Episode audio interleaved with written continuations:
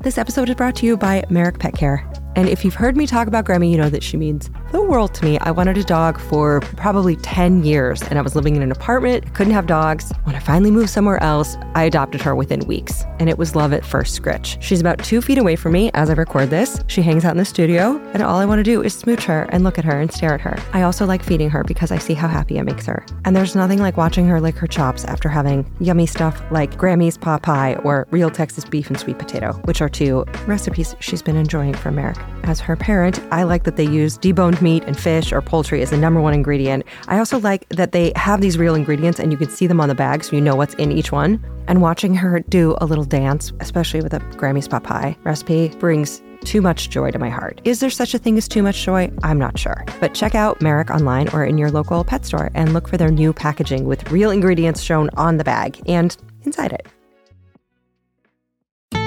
Building a portfolio with Fidelity Basket Portfolios is kind of like making a sandwich. It's as simple as picking your stocks and ETFs, sort of like your meats and other topics, and managing it as one big juicy investment. Mmm, now that's pretty good. Learn more at fidelity.com slash baskets. Investing involves risk, including risk of loss. Fidelity Brokerage Services, LLC. Member NYSE SIPC. Oh, hey, it's that feeling you get when you put on a jacket you haven't worn since last year and find a $10 bill in the pocket. Elation coupled with the anticipatory disappointment that it won't happen every time you put on a jacket. Helen Zaltzman of the Allusionist podcast about language and alum of the Ologies episode about etymology, which is the study of the origins of words. Alie and I recorded it together in February 2019, uh, and that came about thanks to the website formerly known as Twitter. Because there did used to be this nice time on it when, for instance, podcasters could make friends with each other over there. I think in this case, someone asked Alie if she could invite me on an episode, which was an easy yes for me. So thank you most sincerely to that person because I got to be on this loveliest of podcasts and become offline friends with Alie. I hope you'd have to verify with her, of course.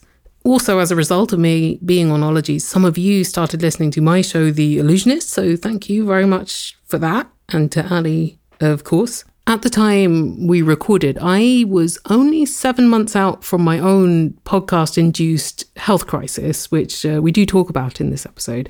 I landed in hospital in Tasmania for three and a half weeks uh, because podcasting is a dangerous business. And then I went back to work almost immediately after. Uh, in retrospect, it took me hmm, three more years to get to a point where work didn't have me on the brink of a perpetual physical and mental collapse but well worth the wait. but hopefully it will take you less long, Alie. So, as much as we all miss you, don't come back too soon. When you think you're ready, go on vacation followed by a second vacation. Then you can maybe consider coming back to work, but perhaps you could just lie on the couch gazing at clouds or learn to play the harp. Maybe you can already play the harp, I don't know. Uh, in which case, a uh, bass clarinet uh, or macrame. Uh, anyway, since we recorded, um, I started and completed a whole other podcast, Veronica Mars Investigations, recapping the entirety of the TV show, movie, canonical novels, and reboot of Veronica Mars. And you can find that in the usual pod places and at vmipod.com. I also finished my very long running podcast, Answer Me This. There are 400 episodes of that lurking online if you'd like. I toured the Allusionist live show I toured Australia twice more without ending up in hospital, as well as several other countries, then sat around during COVID uh, unsuccessfully growing tomatoes. Uh, what else? Um, in the last year, my dad died, and I moved to Vancouver, Canada. And The Allusionist has carried on all the while. Uh, recently, I've been making various bits of work about things being renamed, especially things that were named after bad guys, like Asperger's syndrome and Schrodinger's equation. Uh, there have been some episodes about death and fatness and complex PTSD and the Eurovision Song Contest and anxiety and the name Fiona, which, if you're going to check out any of the episodes of the show, maybe you could start with the pair about the name Fiona. I don't want to spoil it. It's just special stuff. Anyway, let us return to the relatively innocent time of 2019 to talk about etymology with our beloved Alie Ward. Oh, hey, it's the ghost of the succulent plant you somehow killed. Just incredulously staring at you like, how? How? I'm a cactus. Alie Ward, back with another episode of Ologies. Okay, so don't galaxy brain too hard, but each word I'm saying has a history and a lifespan and a backstory and was probably born out of a grunt and then went through pubescence in another language spelled with too many vowels. And if you sat down and listened to its biography, you'd likely love it even more. But before we get into backstories and etymologies, a few complex words of thanks.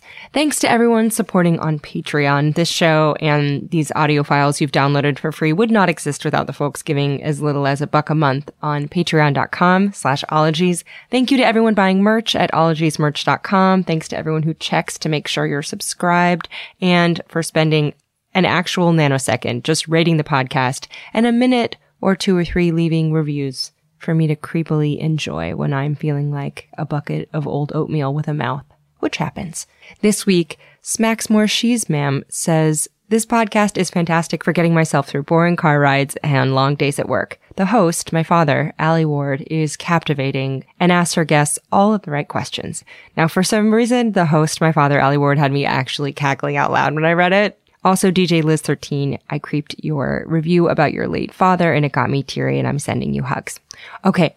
Etymology. Oh, I've wanted to cover this topic since the day I first laid eyes on a list of ologies back in 2002. So strong is my thirst.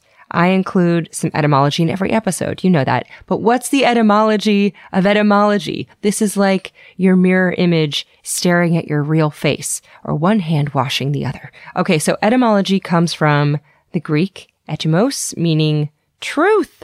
So this ologist studied English and language at St. Catherine's College at the University of Oxford, England, and went on to become a writer, co-host of the long-running comedy podcast Answer Me This, and then began a linguistics and etymology podcast called The Allusionist in 2015. She's known as the etymological lodger, and I had so many people send drooly feverish messages that I should interview her about word origins. And I said to myself and them, sure, right. How about if I also interview Beyonce while I'm at it? I can't get her, but somehow I was able to get her attention via Twitter and convince her to come to my home, aka my apartment, and hang out on my couch for an hour and talk language. And to say I like her would be a gross understatement. I'm so into her. She's the best. So we talk about the fundamental truth that language is always, always changing, whether you want it to or not. And about, of course, various word origins, Latin, gender in languages, the Bible, aka the Oxford English Dictionary, slang, emojis, the pliability of boobs, mediocrity, step parents, babies in glasses, Greek, the romance languages, and more with host of the Allusionist podcast and person who technically for a living researches the origins of language and thus is an etymologist, Helen Zaltzman.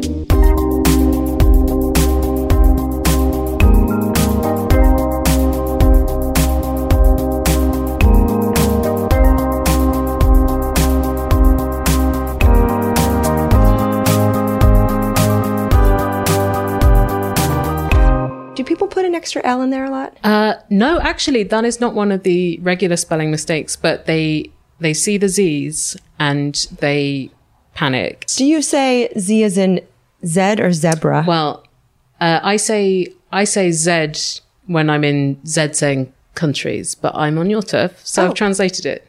look, yeah, look at that. Do you say zebra? Uh, I do say zebra. Is it zebra here? Yeah. Ah, yeah. So, okay, so here's my rubric for when I'm in the States. If it's a different word, like Z, Z, or coriander, cilantro, I'll say the different word, but it is harder for me to use the correct American pronunciation if it's the same word. So it's hard for me to say tomato because it sounds uh, just wrong when I say it. Like I can't, I can't do it properly. Like my mouth won't form a proper American shape to do the word properly. tomato, tomato. Oh, let's call the whole thing off. Tomato. Tomato. Tomato sounds so much fancier. I don't know. I think it's it does. It not does. even an English word. Got it from South America. Quick aside, the word tomato comes from the Nahuatl, a language of what's known historically as the Aztec Empire, for the swelling fruit. And thus, a tomato is what people called a hot girl in the 1920s. Language experts think this is due to plump, juicy connotations. Now, as long as we're just starting this out on the horniest foot, another fun produce aisle conversation you can have loudly is that avocado comes from the Nahuatl for testicle. Now, how long have you been interested in language? Uh, I remember first becoming interested in language when I was fairly small. I was, I think, seven. And I started, I went to a very old fashioned school. So I started learning French and Latin at a very young age. And I was like, oh, that word seems similar to this word in English. And it was a bit like when you see Homeland or something where someone's got a wall with lots of newspaper clippings joined together with string.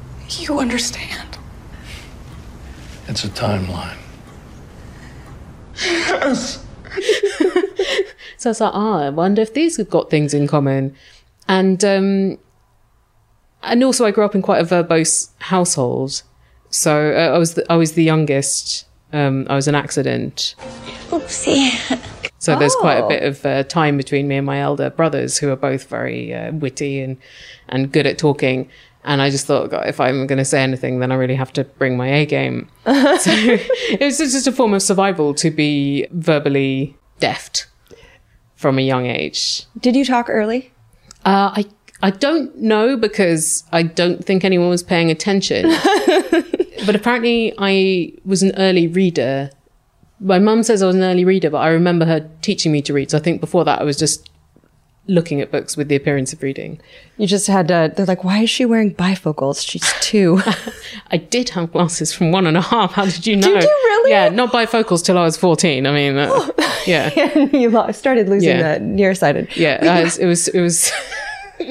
there are not many pictures of my childhood. Really? Yeah, I had these sort of like pink plastic thick glasses, and then sometimes they would put a band aid over one lens to strengthen the other eye. Really? Well, they used to put it over my eye, but then ripping it off is quite painful. Oh, yeah, it's a good time. Babies in glasses are the cutest babies. Sort of. I Yes. think glasses styles have improved.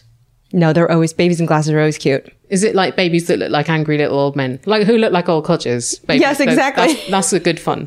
they're a kindercodger. Yeah, or like a baby wearing a, a tiny bow tie. Yes, I guess like an old man in a in like a diaper with a pacifier isn't as cute, but when you reverse it, it's good, you know? So unfair. So mm. now, when did you start making language your living? When did you start writing professionally? When did you start getting into etymology as a career? Uh, well, I studied some at uh, at university. I, I did an English degree, but I did this special course that only 15 people did in the whole university. And it was all, it stopped at 1400. Again, she took an English language course that stopped at the year 1400. Uh, just imagine the vellum, the ancient diphthongs, the deteriorated antiquities.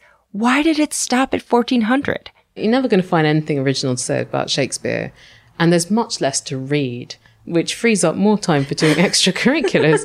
um, but also, there was a lot of emphasis on Old Middle English, which I always found very interesting. And um, there was certain clarity in the literature. They got to the point. They're like, it's a religious allegory. It's a bawdy limerick. And we're going to die at 35. So just uh, stick to the point. Uh, it's oversimplifying, and yet there's a little kind of the truth there. Um, so I was very interested in at university. And then um, just afterwards, a dream etymology job came up at the Oxford English Dictionary. Oh my God. And um, so I applied for it, and I only got to the second round.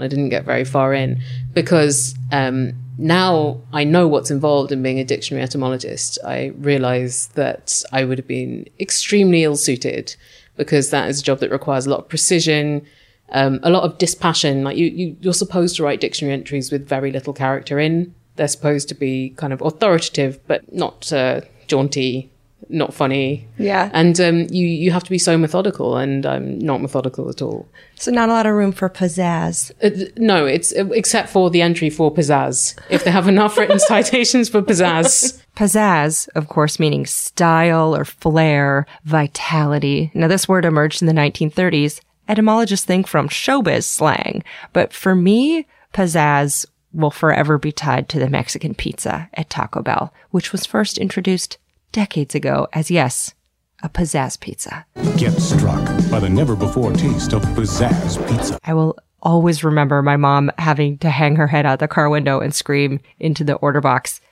A pizzazz, a pizzazz pizza? when they changed the name to Mexican pizza. I, I something inside me died. I've I've been sad about it for decades. I mourned. Okay. Also, Helen studied English at Oxford, so word, origins, language, etc. And then she says she didn't really do anything with that for about another 12 years when she started The Allusionist. But on Answer Me This, they got a lot of word origin questions throughout the year, so she was always kind of flexing that proverbial muscle all along. Did you know when you were studying when you were getting your degree that you wanted to go into historical language? Did you know that etymology maybe was something you wanted to do? It just didn't seem like a plausible thing to do. But also, I'm very bad at thinking ahead, so I wasn't really thinking much beyond it. when I was little, I was like, I just want to get to university because it felt like freedom. And then when I was there, I was just very much enjoying being there because it was like freedom. and I was like, you just, just deal with the job stuff afterwards. And then that took a decade. So an etymologist may be a linguist, a dictionary writer, a podcaster about language, and also even a murderer, as detailed in Simon Winchester's book, The Professor and the Madman, which is about the compilation of the Oxford English Dictionary that began in 1857. And it was led by a professor by the name of James Murray.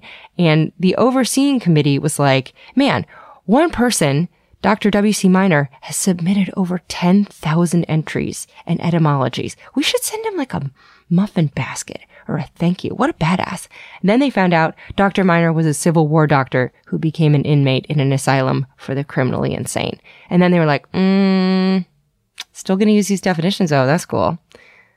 So one of the um, the very important compilers of the Oxford English Dictionary was a guy who was in prison for murder, uh, but he had a lot of time to sort through written citations of words because they still have to go off written citations of things to prove that the word existed and the time that it existed and that it's it means the things that you think it means and they can demonstrate that they just have to be able to demonstrate everything with written citations so they collect loads and loads of written examples for words. And also they have to prove that it's important enough and in sustained usage for, for long enough. So it's not like you could provide 100 written citations for a word you've just made up mm-hmm. and it would immediately catch on. That is so fetch.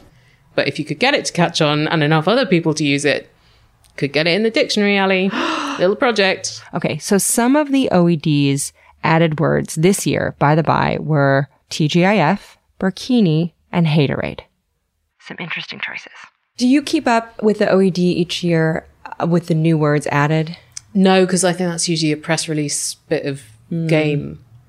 Don't you? Because they they just want to annoy people. with That's that a good point. Often, They're usually the most annoying words. yes, exactly. Yeah, they know they're trolling people. Oh, God, that's so sinister and wonderful. Yeah, I I like uh, the relish with which a lot of the dictionaries have taken to the social media age. A lot of them have very salty Twitter accounts, Oh, God, yes. and uh, you learn some good words. But also, the print edition of dictionaries, there's a limit to the number of words they can put in there. So some have to go.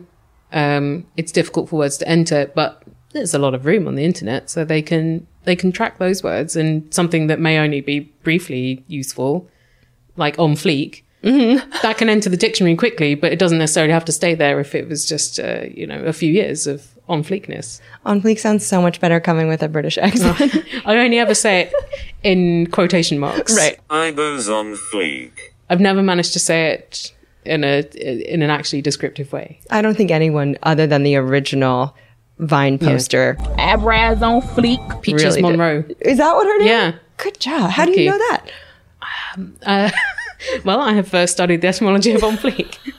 That's why you're the best. Oh gosh, but yeah, I, I, I I'm too old. I'm too old to say it without the quotation marks. Yeah, we all are. Now, at what point did you get the idea for the allusionist? How did that develop? Right. Well, um, around 2014, I I just had the idea of doing a show that was called Word Detective, and I was like, what does that mean? uh, so I worked back a bit, and then um, uh, my friend Roman Mars, who makes 99% Invisible, had just founded Radiotopia. And I knew that he was interested in getting me to do some stuff. And um, he came to stay with me in London uh, in the summer of 2014. And um, so while he was jet lagged and vulnerable, I, I was walking around the park and I said, I've had an idea for a show. It's a bit like your show, but for language instead of architecture and design. And he was like, okay. So they dug around for the financing because she wouldn't have been able to do Answer Me This, plus The Allusionist, plus handle extra time of a day job. And as someone who hasn't mailed her Christmas presents yet in March, I get this. Uh, like podcasting for the first many years was financially rather painful. Oh, uh, sure. Pursuit. Uh, um, yeah. So uh, that was how it started. He was like, okay, uh, we can we can make this financially viable, and um, also it was just a slightly quieter time in podcasting then. Yeah, it is a it is quite a din of different shows. Yes, certainly very noisy. oh, such innocents we were then. Now there are ten times the number of podcasts. And now you must have had a bit of a field day when you're first coming up with words that you wanted to explore. I mean, how did you decide which words get in? Um, well, there's a long Google Doc with potential ideas that I've had since before the show began, and I have done not that many of those ideas because a lot of it is just what can I actually get done? Like, how can I think to pursue this? Who can I talk with about it who will agree to be on the show or knows about it? What's an angle that is not just going to be really dry? So a lot of it is what am I curious about and what don't I know about? Because if I feel like I know where something's going to go, I'm not very interested in making an episode about it. Or if it's very familiar. But if, yeah, it's patching up my own ignorance. But I am a team of one. So actually, although it was pitched as an etymology show, it hasn't really been a lot about that because what it turns out I'm far more interested in is is human behavior and how things are applicable now, like what's resonant to people now. So rather than being a historian, Helen prefers to look into the current usage of words and terms and how they kind of roll around our brains and out of our face. And then it's finding bits of information to give to people. And so, yeah, it's gone in a very different direction to what I thought. But sometimes it's, it's like, um, I'll have insomnia. I remember I had insomnia, and often what I do is like, I wonder whether this word comes from where I think it does. And then if it didn't, I think, oh, that's worth making a note of. That it's surprising. So I remember in the first few months of the allusionist, I thought, I wonder, I'll just check in the night whether whether step, as in um, step parent, just means you're a step away from the biological lineage, and it doesn't. It means grief. And I thought, ah, and if I didn't know that, then a lot of listeners are not going to know that. And um, uh, so uh, I firstly was trying to get someone to speak who was from a museum of of orphans and um, abandoned children in London. So I thought they would be interesting on like the history of of the family in that respect. And they would not speak to me. Really? Uh, yeah. And then I thought I'll do it differently because you have a lot of wicked stepmothers in folklore. And Aaron Mahnke from the podcast Lore, we were kind of internet friends. And I was like, would you be interested? And um, it was just before his show was like really too big for him to be um, way too busy to do this. And um, he he came with like a lot of fascinating research about how you know you didn't really have a step parent unless someone had died because divorce was uncommon, and therefore step parents got a pretty bad rap. And I also got people. I just put a Facebook post up saying if you've got feelings about step in your own family existence, just record yourself talking about them. I've got a somewhat complicated family and have several step parents. Although I never really call them that, I've always just known them as their first name. It can be a bit jarring to explain how you related to this person you refuse to call your dad. And that was very compelling. because a lot of people said, you know what, I'd never consciously thought about it, and now I have. I think I hate it. Really? Yeah. So it's just a very interesting montage to me of how people dealt with this word as as children or as step parents or step siblings or the different words that they use. Like I think in Sweden, bonus is the term, which I felt was much more positive. That is more positive. Yeah. It's my bonus dad. Right. Right. Yeah, you Much don't wickedness. Yeah, you don't you don't think of someone who's um, getting angry at your t-ball games and secretly hates you, you know? Yeah, right. Who's, Yeah. who's just trying to take all of your parents' money and then leave. Yeah, Like, Kill them and leave. Like Yeah. when you when you look at a house and there's a bonus room and you're like, so much possibility. Right? More than expected. Yes, because it's a bonus. It's a bonus. yeah. So, side note the word bonus comes from the Latin for bone, for a good thing. The word bonus comes from the Latin for bon, a good thing. So, somewhere there is a sweet, nice stepdad driving carpool, or a stepmom working her ass off to put together a cool birthday party. And y'all, it's okay to shed a tear about this, bonus folks. You're good. And now, is there something about the elasticity of language? I feel like that's kind of what we all love about etymology, but is that rooted, is your interest rooted in human behavior and how we keep morphing things? Yes, uh, my interest very much in human behavior, and I think that's what partly got me interested in etymology in the first place. Was just a lot of it is a little idiosyncratic, and you can see these signs of of how people would have behaved several hundred years ago. So there's a lot of mistakes in how words have evolved. It's not necessarily logical. And I think that was appealing that it's not these straight paths. Another thing I learned about doing the show was that I'm not a language prescriptivist. I was such a pedant when I was a child. it was just a nightmare, particularly to my mum. And now that, but it's unsustainable when you when you know anything about how language behaves, you can't keep it up because there's just so many things contradicting it, and there's a lot of cognitive dissonance if you want to keep up your pedantry. But also, after a while, I was like, you're carrying around a lot of pointless anger. Um, just, it's just not necessary. Um, so that was a, a positive surprise, I think. It was just being amenable to how language is going to change and has always changed, particularly the English language that has that has evolved in much more rapidly than a lot of other languages that are deliberately kept the same. But if you know about English, you're like, okay, this is what happens. People use it the ways that they need it to be used.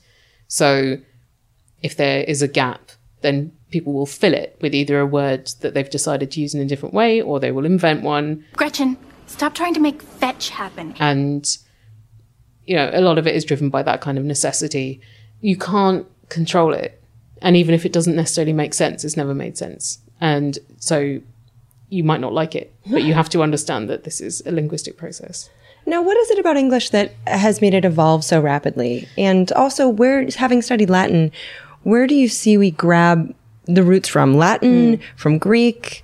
Oh, yeah. It, English is such a mutt of a language, which is why it's so fascinating. It's a problem as well, um, which uh, is more to do with its later history. So, uh, English kind of came about um, originally from a bunch of invasions. So, there were native languages in the British Isles, but then um, there was the Roman invasion, which I think was 50 BC to about 400 AD.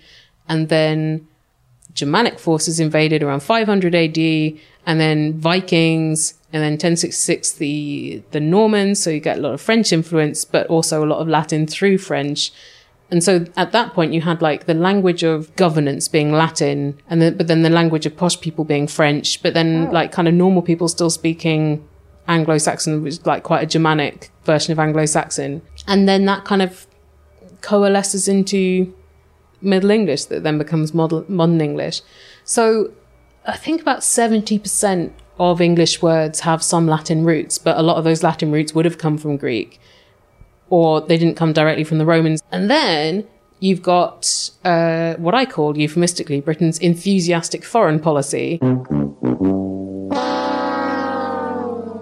so it was not only people coming in and invading the country, it's also us going to other parts of the world, a lot of other parts of the world, and uh, sticking our dicks in them. And, uh, Pretty much. yeah. And um, so English is happened in lots of different places, but also we found words in those places and brought them back. Or, you know, we brought back things we found like potatoes and thus the word with them. Um, So that happens a ton. So you've got like this very idiosyncratic thing. Whereas French, you've got an academy keeping French the same. So they decide on whether you're allowed gender neutral pronouns or whatever. They don't like this. It's a very gendered language.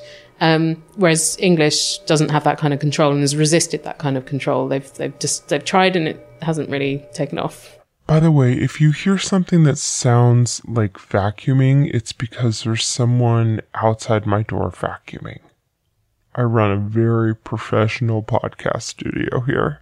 It's just vacuuming. People have heard it before. Heard it before. Yeah. Um, so why did Latin steal from Greek so much? Um, that is a really good question. Um, I think because you had a lot of Greek power before you had ancient Roman Empire power. And also there is a lot of cultural crossover. Also just a lot of our, there's basically like three parents for most languages. And so again, it's just going back to the root word and then it being in different locations evolved into slightly different versions of the words. And when it comes to finding the root word of something, what's been one of the more surprising entries or mm. or what what are some of your favorite etymologies? Because there's a Yeah. story behind every all of them. Yes, although frustratingly often the story is like, we don't know. Yeah. the, the, the pathway doesn't go very far, particularly with slangs, because they don't have the written citations. So they can't prove where a slang came from because it's usually in people's mouths way before it's written down. I really like the etymology of the word mediocre, and I don't know why it is, but it means halfway up a jagged hill. Really? Yeah. Oh what an evocative thing. God, I never knew that one. And is it, it does that, because I would have thought to get halfway up a jagged hill, you have to be really quite good. Yeah. that doesn't seem like an easy path or just like the absence of any particular quality. It seems like a hard, a hard climb. yeah. How many jagged hills were these people climbing? I don't know. It must be quite a lot. If Didn't- you can only get halfway up was a burn. yeah. Maybe they're like, well, we just scampered right to the top before breakfast.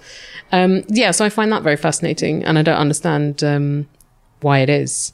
Seems like quite the story. Yeah, I didn't know that. Another fun recent etymology discovery of mine, not of anyone, other people already knew about it, is the word explode, which meant to drive someone off stage using applause. So if the audience didn't like an act, they would clap to drive them off the stage. I know it doesn't seem that intuitive from the etymology, but some clapping can really hurt. Intent is everything. It's in the law. Have you ever heard the etymology for buxom?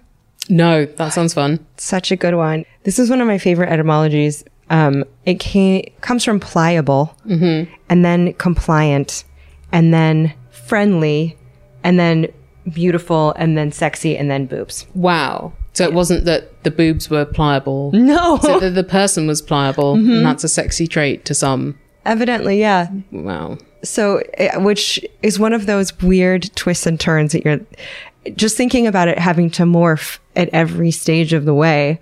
Yeah. Googling buxom woman will not, side note, get you any returns of pliable branches. Now, speaking of searches, where does Helen go to first uncover a word's history? She says Etymonline and dictionary.com are her preferred sources as she's constantly traveling with her husband and she can't haul around a shelf full of dusty reference books. Come on. And you're kind of wandering about, which is Yeah. what a life. You and your What husband Ridiculous. Scientists, physicists. Yeah. You guys are, I would say that you're traipsing about. yeah, traipsing. Yeah. And Gadding so- about. So you bop around, Yeah, we bop around to different countries. and so you're a wandering etymologist. That's so romantic. Wandering audio tainer. If you would have thought as a college student Hmm. that you would get to travel the world while doing etymology, I know, right? Bananas. And getting paid. Living the dream. Living the absolute dream. well, I couldn't even allow myself to have that dream because I thought you don't want to be disappointed. Well, and podcasts didn't exist. No, they did not. When it comes to like a goal with etymology, do you feel like with language you can use your platform to have people see each other differently? Do you ever feel like you can fix some ills of the world with language? Yeah, when I'm feeling evangelical. Um, I think so. It is an entertainment show first and foremost, and mm-hmm. it's supposed to distract people on a commute or when they can't sleep or when they're feeling anxious or whatever. But then it's just when you get into language and you're thinking about all the different ways it can be used. I think a lot of it is about empathy because the more sensitive you become to all that, you become more aware of your own usage and how other people might interpret it and the various things they might mean with their usage. So it forces you to think about other people more and their communication and the endless variety thereof. And also just if you if you get into your hang-ups, you can often realize that a lot of them are about snobbery or a, a way of controlling people almost by telling them that they're saying something in a way you disagree with. Mhm. And so re- removing yourself from that or encouraging other people just to just to not focus on that. Um, I think that is quite important because it's just more compassionate. And the etymology of compassionate, it's late Latin for com plus pati, so to suffer together. And yes, the root of passion is to suffer, but compassion is to feel the pain of others, which is terribly moving. So I'd say that is the the more serious thing. And you mentioned uh, a live show you did recently was about uh, gender pronouns and preferred usage. Yeah, yeah, yeah. I've been doing a lot of work about gender in language. Um, that's it's all uh, festering into into something. I'm not quite sure what form it will uh, emerge in yet. I toured that show throughout 2019, and now you can hear it on the Allusionist pod feed.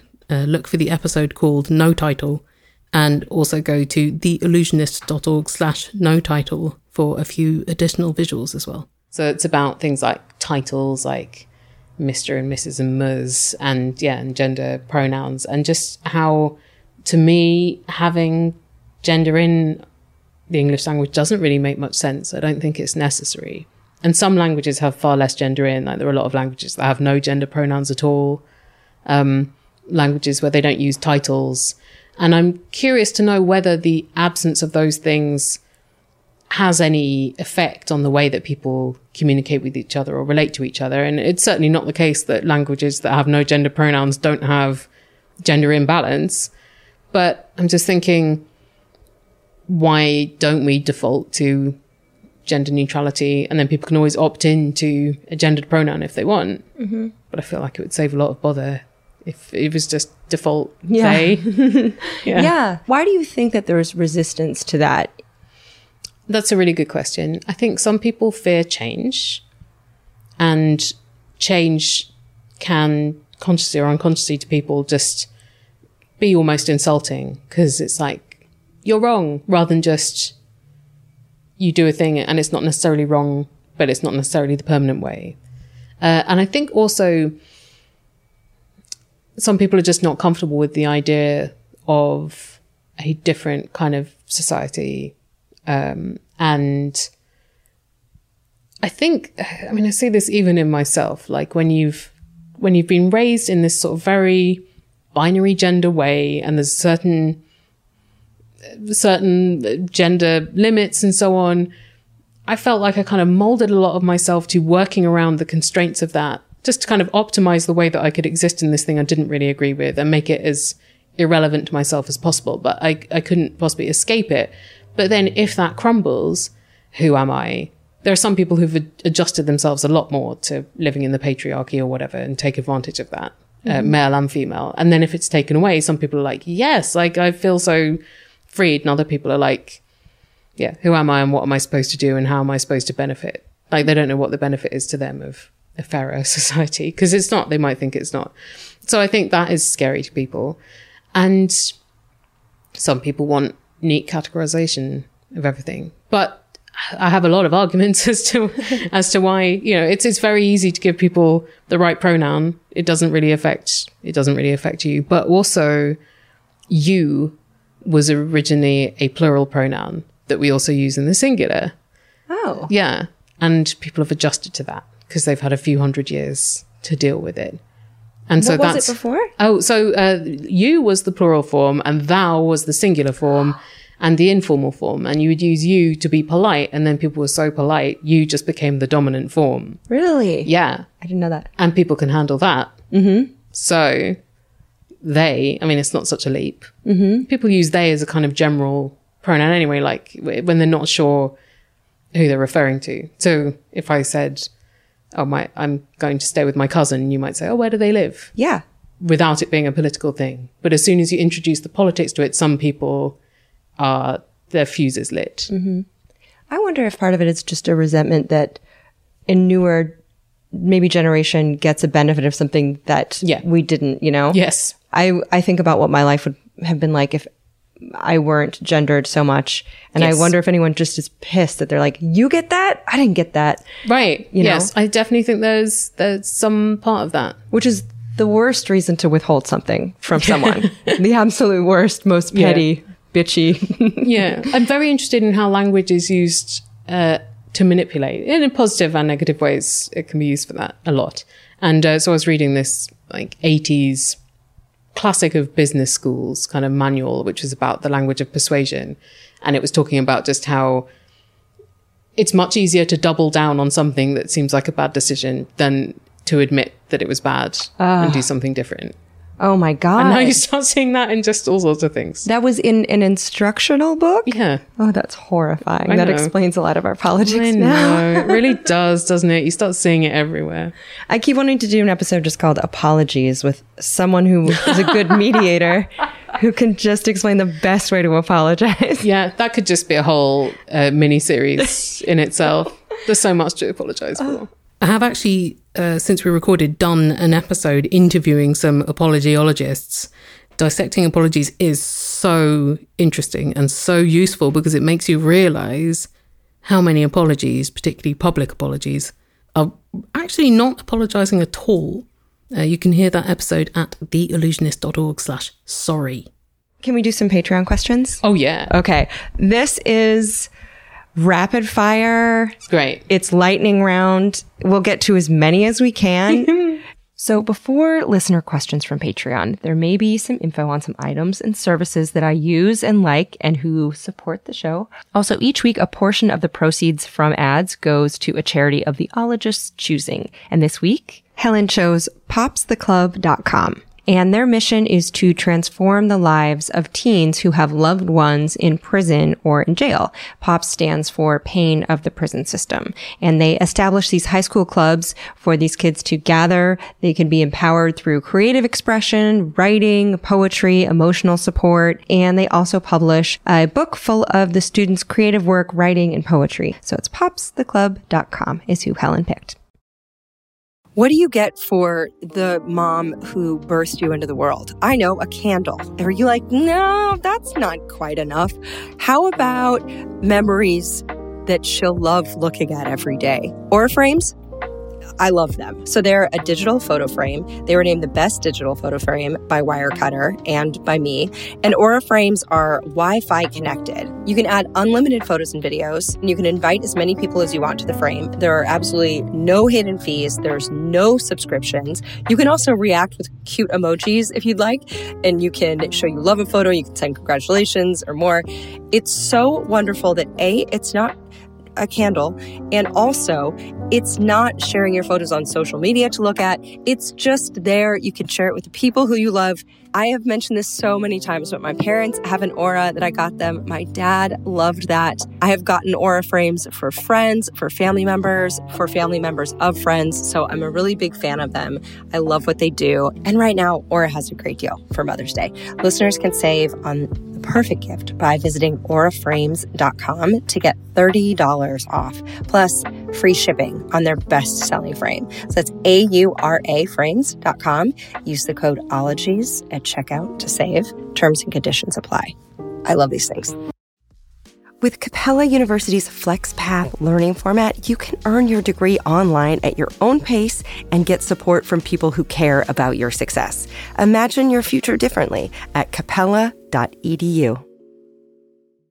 I know I usually save my secrets for the end of the episode, but I'm going to tell you my secret favorite candy. It's Reese's Peanut Butter Cups. It's really Reese's anything, but Reese's Peanut Butter Cups are the thing that I'm like, have I had a bad day? I get these. Have I had a good day? I get these. Chocolate, salty peanut butter, the textures. I love everything about them. Also, that there's two. So I'm like, oh, I get this one for later, which is one second later. Anyway, Reese's Peanut Butter Cups, I love you. That's all. If you're me, you can shop Reese's Peanut Butter Cups now at a store near you, found wherever candy is sold. And I am. Oh, hi, it's me, the lady that checks a bunch of scholarly articles before she believes anything, Alie Ward. And I feel like we are similar in that we have a fair amount of skepticism and we like to dive deep and find out what the actual facts are. This is why, when it comes to any kind of supplements, I enjoy Ritual, which is a female founded B Corp, meaning that they're holding themselves accountable to not just the company, but also to the health of people in our planet. And their clinically backed Essential for Women 18 Plus multivitamin has these high quality, traceable key ingredients in bioavailable forms that are clean, Only about 1% of supplement brands are USP verified, and Ritual is one of them. So I like being able to trust what I'm putting in my body. From an aesthetic standpoint, I'll also tell you that Ritual are beautiful little vitamins. They look like lava lamps and they taste like mint. So taking my Ritual is part of my, I guess, morning ritual. I, that's probably why they named it that, and I didn't even think about it. Anyway, no more shady business. Ritual's essential for women 18 plus is a multivitamin you can actually trust. So get 25% off your first month at ritual.com slash ologies. You can start Ritual or add Essential for Women 18 plus to your subscription today. That's ritual.com slash ologies for 25% off. Down the hatch. Okay, Patreon questions. And I'm going to go in order received. Mhm. So I didn't categorize these. It's very fair. It's very fair. Adrienne Van Halem asks, what's the origin of the phrase red herring? Oh crap! I did know this from Answer Me This, um, but I can't remember. Okay, I'll insert it in side. Okay, I looked this up, and supposedly it's from smoked herrings turning red when they're cured, and fugitives leaving trails of them to fool and confuse bloodhounds. So a red herring is like a gross trail of fish that a dog thinks is you. This episode started off so horny. I don't know what happened. Christina Choi says, "Do you have a favorite word in history of, other Oh. than mediocre? Yeah, mediocre was good. Any seconds? Just trying to think. I mean, there are lots, but now my mind's gone blank. Never heard of a word history before. Oh, Yeah, no. I mean, that's, Never that's heard what happens when you get like a direct question, like, "What's my favorite film?" I've never seen a film. Ever? What is one? Yeah. What was the last word that you learned? Do you remember? Oh. There, there are words that I have to look up every time, like lacuna. I just cannot remember what lacuna means. It's a great, great word. You know how I learned that word? Did you ever see Eternal Sunshine? I did, and that was how I learned of the word, but I still haven't. the best. A lacuna, are you ready for this? It's a bookbinding term meaning a chunk of the glued pages that have detached from the spine and are missing. And in Eternal Sunshine of the Spotless Mind, which was written by the genius Charlie Kaufman, the company that can wipe away specific memories is called Lacuna Incorporated. But why remember a destructive love affair? Here at Lacuna, we have perfected a safe, effective technique for the focused erasure of troubling memories. Just can't. It just won't fix in my mind. Well, there's a blank spot where lacuna should be. Yeah. There's a lacuna Ah, where there's a lacuna. that's how to remember it. Thank you. Boom. You really guided me through that. Erica Smith asked, Do you have a favorite website to research the etymology of words or phrases? Etymonline, strongly recommend. Awesome. Bob White Hi, Bob. just says, This is an imperative, not even an inquisitive. Explain Q. Q U E U E. Well, it's uh, where you stand in line with people. uh, in in French, we got that word from French. In French, Q uh, is pronounced que and means tail. So that's very cute, isn't it? Like a dog's a dog's little que. Oh, that's adorable. Yeah. I do love that having context for all these words. It's like seeing someone's face and being like, okay, and then getting to know them as a person. Do you know? Yeah. Oh, I love it. Katie Cobb, why is the F word so versatile? It's a great word, isn't it? A lot of the swears are very flexible, but particularly that one because it can be noun, verb, um, Yes. affectionate, um, sexual, insult. Yeah, it's very handy. Yeah, what is the fucking etymology of that word? Oh, it- that is a hard one to know because because it's old, but also because it's kind of slangy. So when people make up an acronym for it, it's definitely not. It's definitely not an acronym. It's like hundreds of years older than that. Um, but a lot of the etymologies of swears are just a bit unsatisfactory because they don't really know. But um, it wasn't such a rude word as it is now. Like the C bomb wasn't such a rude word as it is now. Like religious swears were more rude in like 14th century when these swears was around, were around, and body parts and sexual ones, uh, not so much as the religious ones. Um, but yeah, I, I think when people are down on swearing, you just think, well, what word can you use in as, as many varied ways as the F bomb? It is the Swiss Army knife of cussing. There's nothing it can't do. That is a, a wonderful way to describe it. I still can't say the C word. That's not a word that comes. Oh. I mean, I think that's more of a British word, but Yeah, I didn't realize that's been very educational to me making this show about language. Just I knew that there were differences in American vocabularies versus English, but I was less aware of the nuances of usage because I hadn't spent as much time in the States. And there are certain things you don't realize until they're pointed out. And um, Yes. So I'm, I think the fourth episode, The Allusionist, was about the, the C bomb. And um, in Britain, like it is a strong swear. It's, it's one of the strongest, but you still get people who kind of, it's, it can be an affectionate one. like, ah, you old C bomb. Uh, you know, in context, you wouldn't say that to someone you weren't very confident Yes. would understand the intent. Of course. Yeah. This almost dovetails, but um, Danielle Riviera asks, "What is your biggest word-related pet peeve?" Oh, I have a lot, but I, I'm I'm always trying to confront my prejudices, and some of them I think will never leave, but I I can just not give them more room, and then others have really dissipated over the years. But at the moment, I am really keeping an eye on the word community, and I think that people using it should think. Is there another word I can use? Because I think it's being used thoughtlessly. And so when people say the black community or the gay community, that sounds like it's 40 people that meet in a village hall and they all have the same viewpoint. And I can understand why something might be quite specific. So you might have the gay community in a particular city, but when you're talking about millions of people, it's too small a word for that. And I heard someone say the female community, and I was like, that is half Wow. the world. That is not appropriate. So if you're using community, I think there are different nouns you could use or different ways to reframe like the the adjective that you're using. Like science community, you could say scientists. So part of it to me is an efficiency thing, but partly also there's a kind of condescension in it sometimes. And uh, I'm always thinking, why is that there? Mhm. What's it kind of covering over? Well, four and a half years on, I, I still feel the same, but I do accept that this is what the word means now. So you won, people. You won. What would be a better word in the context of the black or the gay community? I agree Yeah. with you completely. Yeah. Often it's people. People. Yeah. Boom. Yeah. yeah. Done. Yeah. Black Um, people, gay people, you know, but then it's like, what are you trying to say with such a big generalization? Should you break that down a bit more? hmm So, it indicative of perhaps what you're saying doesn't reflect the thoughts of everyone. Right. Just be careful of the generalizations. Yeah. God, that's a great note. Um, Danielle Rivera also wants to know how many people assume that you study insects or that you have a podcast Oh, yeah, quite a lot. And uh, confusingly, right behind uh, your head are some beautiful uh, insects.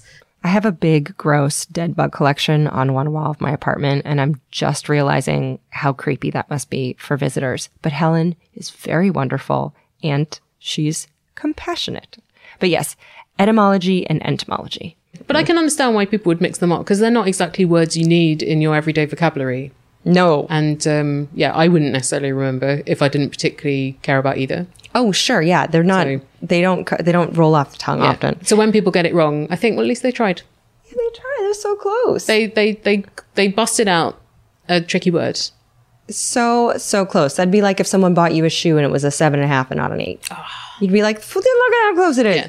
But if I had a dollar for every time someone has told me the following joke, people who can't tell entomology from etymology bug me in ways I can't put into words. Well, I wouldn't be talking to you right now because I would have had enough money to buy a hot air balloon made of solid gold, which was so heavy it didn't take off and in fact plunged to the ground, crushing me beneath it, which is actually an upside to me not having received payments for tolerating the joke. People who can't tell entomology from etymology bug me in ways I can't put into words. But yes, if you're wondering, I have heard the joke. Yeah, yeah, I've heard the joke. Ivy Crutchfield wants to know: Can you ask the origin of coccyx? Wow, that's a really interesting one. I could look it up. Sure. I, I don't keep all the words in my brain. I, a coccyx, side note, is a tailbone. So technically, there were two present while recording this. Also present next to us on the coffee table is a hulking five pound dictionary of etymology that I've had for 20 years. It's one of the first things I'd rescue should all of my belongings become threatened by fire. And that's not true. I'd probably run out of the house without pants and then just order a new book online with the insurance money. But anyway, we looked it up for you, Ivy. Oh, this is good, actually. It's from the Greek word cuckoo. Supposedly called by the ancient Greek physician Galen, who was very influential in the history of medicine, because the bone in humans supposedly resembles a cuckoo's beak. Wow. Your butt bone's a bird beak. Well, isn't that nice and alliterative? Boom. There you go. I'm so glad they asked. Thanks, Ivy. Lovely question. Uh, Mads Clement wants to know um, what's the best way to take down linguistic prescriptivists? Every time someone's like, that's a made up word, I want to do murder. Yeah, well, all the words are made up, ultimately. There you go. Yeah. Language evolves and you can't stop it. But you can be swept away by the tide if you just stand there not moving. I like that idea. Once again, Language evolves and you can't stop it. But you can be swept away by the tide if you just stand there not moving. Katie Spino wants to know Can you do the thing that the dad in my big fat Greek wedding did and trace any word back to Greece? Give me a word.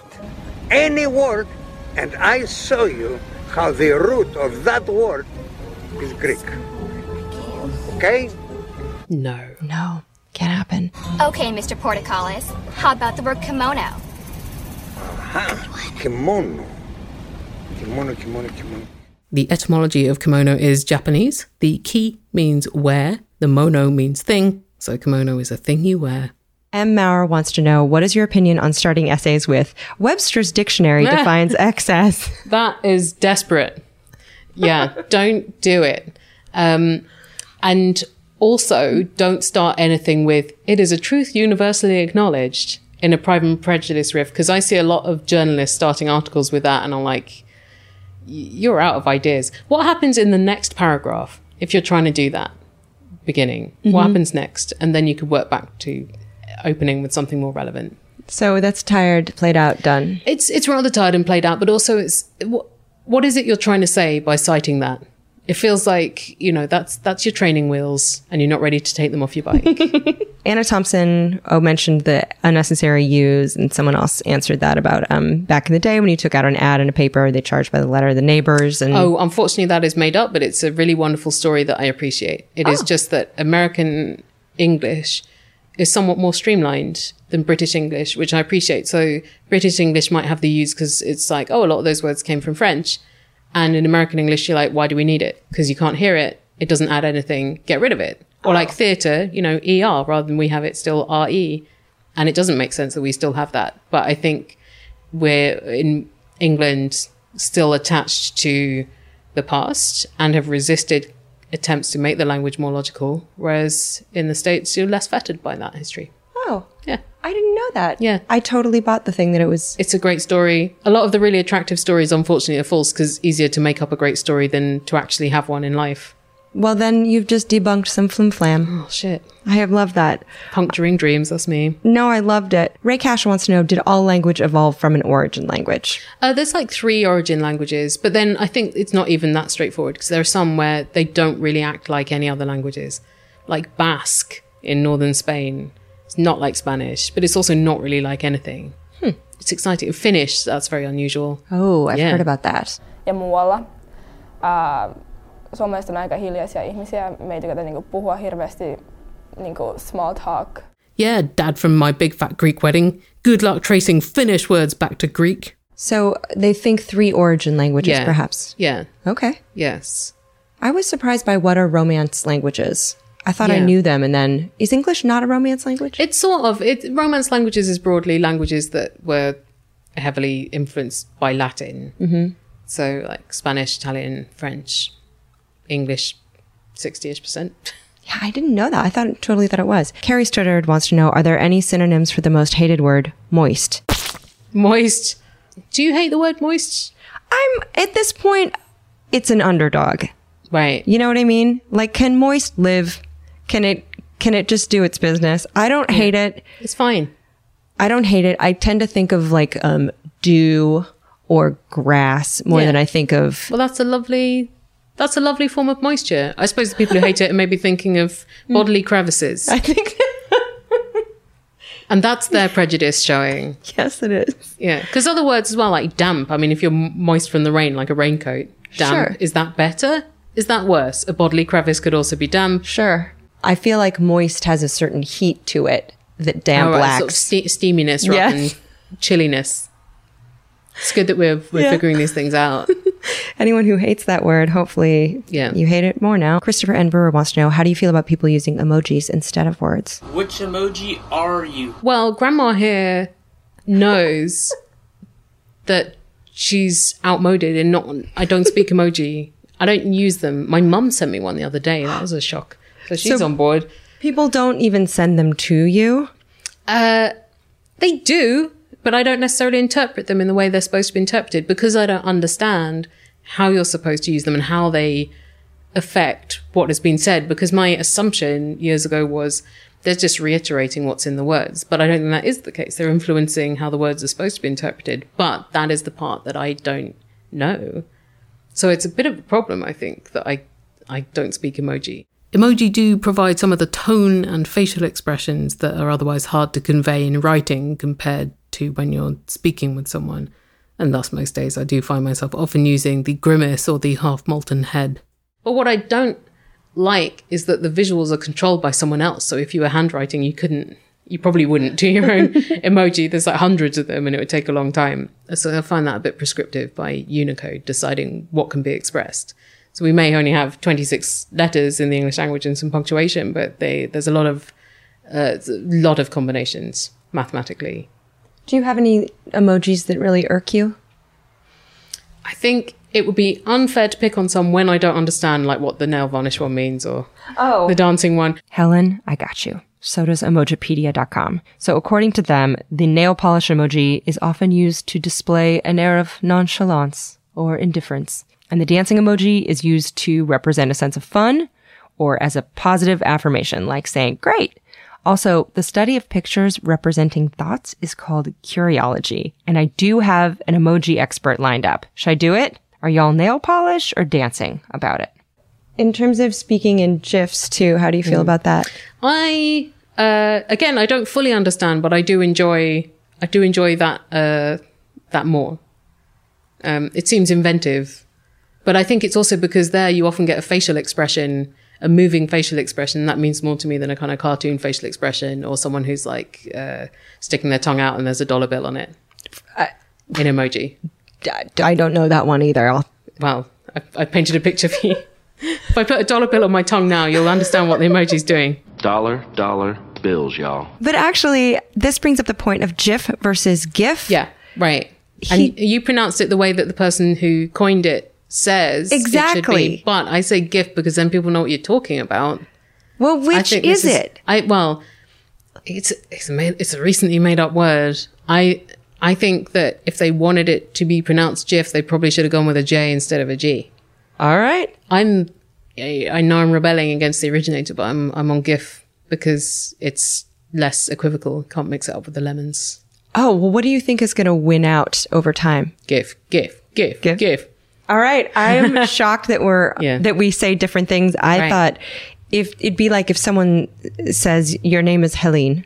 Yeah, right. And then, but then again, if enough people call you Helene, your name is Helene. Right. Yeah. You My mom tweaked the pronunciation of uh, the last name. So that's what it is. Right. That's what it is now. I don't even know what it was two generations ago because uh, it's immigrant names. They, they mutate. Do you know what it means?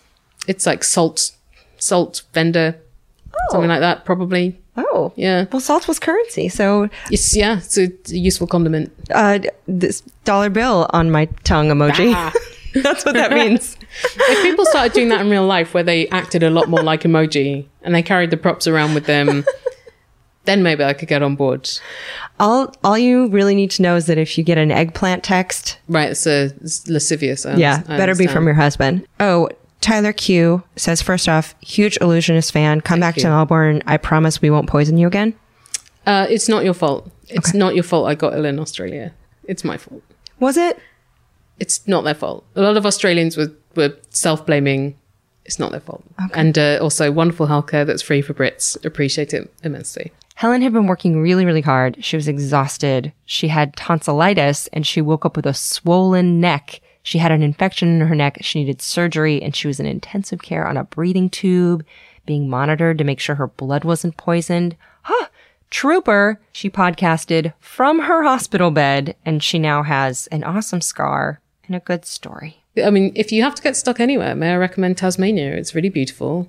Food's amazing. The people are very sweet, and there's some magnificent wildlife. Good to know. I'll schedule right? the surgery. Vineyards and cheeses. You don't have to have the surgery. You can just go. but Tyler Q does apologize. Thank you, Tyler. Um, it's not your fault. he does ask, uh, why are a lot of science-based words like species names said in Latin? Yeah, that's a, a really good question. Partly, uh, I think, because it's kind of an international language. So um, scientists might not all speak uh, English or French or, or, German or whoever discovered uh, a thing, but they might have all tapped into Latin. I think the other thing is that Latin still has a lot of status, even though um, the Roman Empire kind of collapsed what, 1600 ish years ago. So people associate it with study, intelligence. It was propagated by religion, like by Christianity being uh, performed in Latin and by kind of high level politics and, and stuff like that. That has helped propagate Latin for hundreds of years after the Roman Empire fell apart. For more on that, please enjoy the classical archaeology episode on ancient Rome. Yeah, but it still has this reputation of things being classier and more intelligent. And that is a, a, a really good con to pull. it's a long con. it's a long con. And it's still happening. People are still coining new Latin words. There's a radio station in Finland I made an episode about um, that has done a news broadcast in Latin every week since 1989. Sad news. In June 2019, they stopped broadcasting the Latin news. And obviously, words like uh, aeroplane have no Latin equivalents. Yeah. So they have to make those up and computer. Um, but I interviewed a, a, guy who coins words for that, and he was saying, well, it's no different really to how computer didn't exist in English, and then it had to be invented when people started having computers Mm. or internet. Yeah. So actually, it's fine. Props to Tuomo Pekkanen, a Finnish Latin professor. And for more on this, you can see the Allusionist episode number five titled Latin Lives. Okay. Yeah, showed me. I mean, I remember learning Latin. We just learned so many words for kill. You could kill Did by you? bludgeoning. Yeah, there were so many like, but of course it was Useful. Yeah, I mean, in those times. Yeah, it's really indicative of what they were interested in. Yes. Yeah, we didn't learn anything that interesting. How disappointing. Oh, it was a very, I just remember being like, this is quite gory. Yeah. Just another word for kill. Yeah. Just slightly different ways. So many inventive ways to Right. destroy a person. Um, what do you hate the most about your job? Uh, I hate myself and having to spend this amount of time with my talking and my thoughts and how limited I feel uh, in my mental capacity. So there's that. Also, sometimes it's quite lonely because you're on your own a lot uh, producing stuff. So that and um, I hate the technological side, but I have to do it. But I do find it boring and often frustrating. And often it's three in the morning and I just really need to get an episode out and something's going wrong and I don't understand why. Do you work several weeks ahead or are you finishing an episode? Yeah, because I finish an episode an hour Oh, before it goes gosh, yeah, like no minutes. Yeah. Oh, God, that makes me feel so much better. Oh, I think it's weird when people are way ahead. What if something changes? What if something comes up that you think, well, now's the time to do that? Right. Okay. That makes me feel so much better. Yeah. I, I figured because you are so successful that you just have them like lined up and they just come right off. No, the- I'm just the most tragically uh, disorganized person. And it's got worse as well. Like I was always bad at planning ahead. And now, since I got ill actually last year, I lost a lot of time that I would usually use at least banking some interviews to get ahead on the podcast. Mhm. But also, I think what's happening in the back of my mind is, well, you could plan ahead, but you might get stuck in hospital in Tasmania and never go there. Mm. so you're using it as an excuse. I think subconsciously I am. That's fine. Yeah, just to be absolutely terrible at forward planning. That's that's great. we all do that. It's ridiculous. I need to get my shit together. Yeah, this hasn't improved at all since we recorded this in 2019. It's bad. what a, what is your favorite thing about your job or about Word Origins? Oh, oh, loads of stuff. Learning is great. That's a real privilege in a job. Uh, the people I've met through podcasting, that is delightful. And getting to spend time in listeners' brains. That's amazing. Yeah. Creepy. I've just made it sound creepy. Yeah. Hi guys. Goodbye, your internal monologue. I'm here now. Do you have a favorite thing about Word Origins? Mm, do I? Do I? Favorite thing? I like when someone has a rigid idea about how things should be, and there's just so many examples in history of why they're not like that. That's useful to me. Disproving people. See if I can just um, transform society through the medium of light entertainment that's about words. I would say that you already are, and thank you for doing that. No, uh, you're, you're so welcome.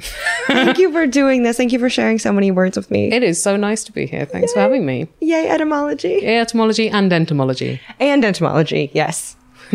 Thanks for not being bugged by it. Hey. I know you hate puns. I'm sorry. Ah. So, Helen Zaltzman, how much do you adore her? The answer is a lot. So, keep asking smart people stupid questions, even if you have an internet crush on them and they are in your apartment politely having to stare up at a wall of dead cicadas. Now, for more of Helen's wit and word wisdom, go just immediately subscribe to The Allusionist. She is Helen Zaltzman on Twitter and Instagram and Allusionist Show on Twitter. More links are in the show notes. We are at Ologies on Twitter and Instagram. I'm at Alie Ward with one L on both. And for pins and hats and totes and shirts, go to ologiesmerch.com. Thank you, Bonnie Dutch and Shannon Feltus for managing that. Thank you, Erin Talbert and Hannah Lipow for adminning the wonderful Ologies Facebook group. Thank you, interns Harry Kim and Kayla Patton, Jarrett Sleeper of MindJam Media for assistant editing and some research this week, and of course, Steven Ray Morris of the Purrrcast and See Jurassic Right for stitching all these elements together. Now, at the end of each week, I tell you a secret. This week's secret I've been going down a little bit of, of an Instagram hole watching videos of bot fly removal. Oh boy. There's this fly lays an egg in your skin and then there's like a worm the size of a baby carrot in there. And they just pull it out wriggling. And at first you just see the head and then this thing comes out. Oh boy rather pear shaped. It gets bigger and bigger toward the end and then it just pops out. Oh man. That's enough for the secret. Bye bye. Pachydermatology, homeology, cryptozoology, lithology, nanotechnology, meteorology,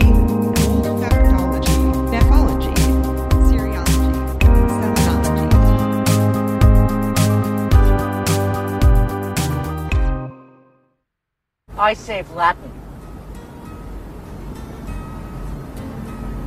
What did you ever do? Mom deserves the best, and there's no better place to shop for Mother's Day than Whole Foods Market. They're your destination for unbeatable savings, from premium gifts to show-stopping flowers and irresistible desserts. Start by saving 33% with Prime on all body care and candles. Then get a 15-stem bunch of tulips for just $9.99 each with Prime. Round out Mom's menu with festive rosé, irresistible berry chantilly cake, and more special treats. Come celebrate Mother's Day at Whole Foods Market. So I have four nieces and nephews, and I was talking to my sister about IXL. And IXL Learning is this fun online program for kids, and it covers math, language arts, science, and social studies. My sister and my nephew love it. The way it works is it's powered by AI, so IXL gives the right help to each kid, and IXL is used in 95 of the top 100 school districts in the US. Maybe you've been looking into private tutoring, but it's out of the budget, or this is a big school year for your kiddo. So make an impact on your child's learning. Get IXL now. And Ologies listeners can get an exclusive 20% off IXL membership when they sign up today at IXL.com slash ologies. So visit IXL.com slash ologies to get the most effective learning program out there at the best price.